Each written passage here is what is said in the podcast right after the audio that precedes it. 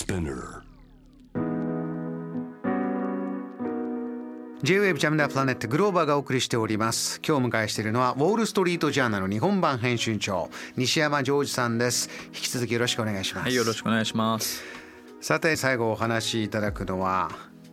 鉄オタアメリカ大使日中で大歓迎というニュース。こちらもニュース記事としてウォール・ストリート・ジャーナルが紹介してますがどういうことなんですか？これもあのよく読まれてる記事なんですね。人気なんですね、まあ予想できるかなと思うんですけども、えあのまあ日本と中国のにいるアメリカの大使ですね。ーはい。が非常にその鉄道愛を発信してるって話なんですけども、えその日本のいわゆるアメリカの駐日大使ラーム・エマニュエルさんっているんですけど、結構まあ彼のそのいわゆる鉄オタぶりっていうのはまあ結構日本のメディアでも取り上げられていたりしてええ。有名になってきてるんですけれども、うんうん。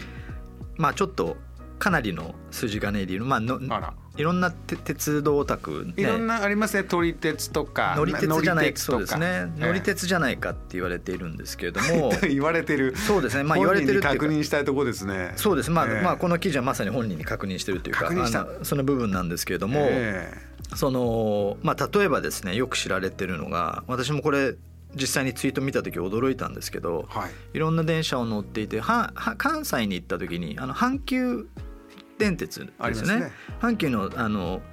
電車に乗った時に、はい。あの阪急の電車ってこうちょっとむらあの阪急カラーの紫色っぽいこう椅子がこうベルベットみたいな感じ。でふねなんか上質なそうなんです。包み込まれるようなねそうね。スンと不安という。あれが特徴じゃないですか、ええ。でやっぱりそこがすごくあの大使にも刺さったみたいでそのふかふかの座席がすごく気に入りました。びっくりマーク。阪急電鉄阪急ベリマッチってこうツイートして。そ ちょっと。そうなんですよ。鉄道ギャグじゃないですか。そうなんです。それでまあ阪急ベリマッチそうそれですごくツイートになんか6万以上の「いいね」が来たとかっていう話で。これはまたいいいいとこついたんでしょうね。この座席がふかふかっていうのも鉄道ファンはそうそうそうそうみたいな。なんかツイッターですごくあの見るとよくいろんな電車乗っててですね、ええ。で最近だとあの松野官房長官、はい。あの毎日の会見をやるあの松野さんいますけども、ええ。千葉選出なので小湊鉄道ってあるんですけどもありますね。あのまあそんなにメジャーなね鉄道じゃそのそれこそ新幹線とかそういうのとは違うんですけどもあの小湊鉄道にも、えー官房長官と一緒に乗ったと。でこれについても、まあ、あのツイートしててですね、え。まあ、結局そのあの大使に言わせるとこういうことでですねあの、まあ、とにかく政治的にもプラスだと、まあ、その官房長官の地元でこう日本のその政治的リーダーと、まあ、もっとこう距離を詰めることができるっていうことなんですよね。であのアメリカのメディアからするとそのアメリカってなかなかその高速鉄道の計画話が出ては消えというかなかなかじ、まあ、実際実現してないんですけれどもよく言うのがその、ニューヨークとワシントンっていうのをちょうどこう東京と大阪みたいな感じにこう比べてちょうどあそこをですねその経済の中心と政治の中心まさに結んだらいいじゃないかっていう話なんですけどもなかなか。ね。そうですね。なかなか実現しない。でそれについてもあの大使聞かれてるんですけども、はい。それに関してはあのアムトラック上に聞いてくれって答えていてアムトラック上。アムトラックっていうのはアメリカの鉄道なんです、まあ、長距離。でまさにニューヨークとワシントンに行く時にアムトラック乗って行くことできるんですけどもそのジョーっていうのはジョー・バイデンのジョーバイデン大統領のファースト大統領ですね。でバイデン大統領って上院議員時代に、まあ、ワシントンが、まあ、いわば職場ですよね。で選出のデラウェア州、まあ、とあの違う州ですよね、まあ、違うというか。でデラウェア州からわざわざアムトラックに乗って通勤してたってまあ電車通勤。そうバイデンバイデン今のバイデン大統領も結構鉄道好きだったっていう。アメリカですとやっぱり車社会で自動車の方ね自動車とかバスがほとんどですから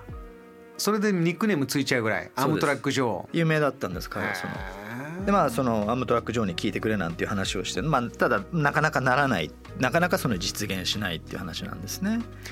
そういうところでこういうお話出てくると何かこう鉄道外交みたいな。そうですね。ねおっしゃる通りで。でこの記事の講談まあえあのエマニュエル氏がやっぱり日本では当然駐日大使なんで話題なんですけど、はい。これも私知らなかったんですけど実はアメリカの中中国中国にいるアメリカ大使も同様に鉄道愛でまあ、あのアメリ中国の大使はニコラス・バーンズさんっていう人なんですけど、はい。バーンズ大使も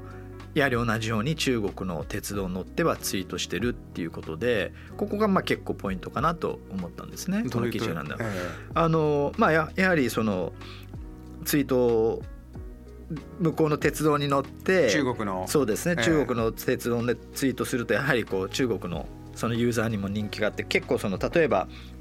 に二等車にあえて乗ったってその一等車じゃなくて一番最上級じゃなくて二等車に乗ったっていうことも中国のそのソーシャルメディアのユーザーの間で好意的に捉えられたっていうことがあって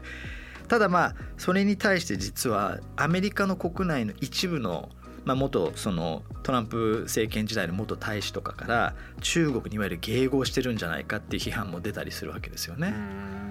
でこれに対してバーンズ大使が言ってるのがすごく印象的で、はい。まあ、自分は現実的だと。えで必要な時には中国の政府や、まあ、共産党政権にあのを批判してると。ただ同時にその中国の人々と直接つながることは米国の国益にかなうと考えてると言ったんですよだからこれまさに今言われたようにその外交で、うんまあ、政府とか政策とかそういうレベルでは違いがあってもその人とのつな人とのつながりを持つその大切さっていうことですよね。それあって何もないマイナスでないむしろプラスだっていうことを、まあ、バーンズさんはしっかり言ってたっていうことで結構目に留まったんですけどこの国と国まあもちろん政治のね政府と政府えーの話もあればやっぱ国民と国民人と人がつながるっていうことは、えーとっても大事という時にこの鉄道日本でも中国でもっていうのはこれたまたまなのか何か考えてやってるんでしょうかね。うんそうですね、うん。そこまではねちょっと私もしわからないですけどそのやはりバーンズさんが結構あの鉄道愛だっていうのはちょっと知らなかったので結構その、彼最終的にはですねあのなんだったっけなあの北京から、えーかなりの距離を最終的に彼は行きたいっていうようなことを言っていてですね、うん。彼の夢っていうのはそのワシンああれですねその北京から南部の広州まで2,000キロの列車の旅があるらしいんですけども、うん。それをいつかやりたいと。で8時間はかかるらしいんですね。でもあのバーンズ大使に言わせると、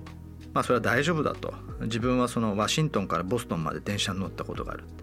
でワシントンとボストンっていうのは距離でいうと北京と広州の間の3分の1なんですけど、え時間は少なくとも7時間近くかかるわけですよ、結構乗ってますね。だから中国はもう高速鉄道があってまあ8時間ぐらいなんだけども3分の1の距離のワシントンボストンは7時間もかかるけどそれも乗ったことがあるから大丈夫だなんていうことをバーンズさんは言っててですね、まあ、あのバーンズさんのその鉄道愛っていうのがまあなかなか強いなっていうのが分かるところだと思うんですけども。これはリスナーの方にもね鉄道ファン多いと思いますし私も子供の時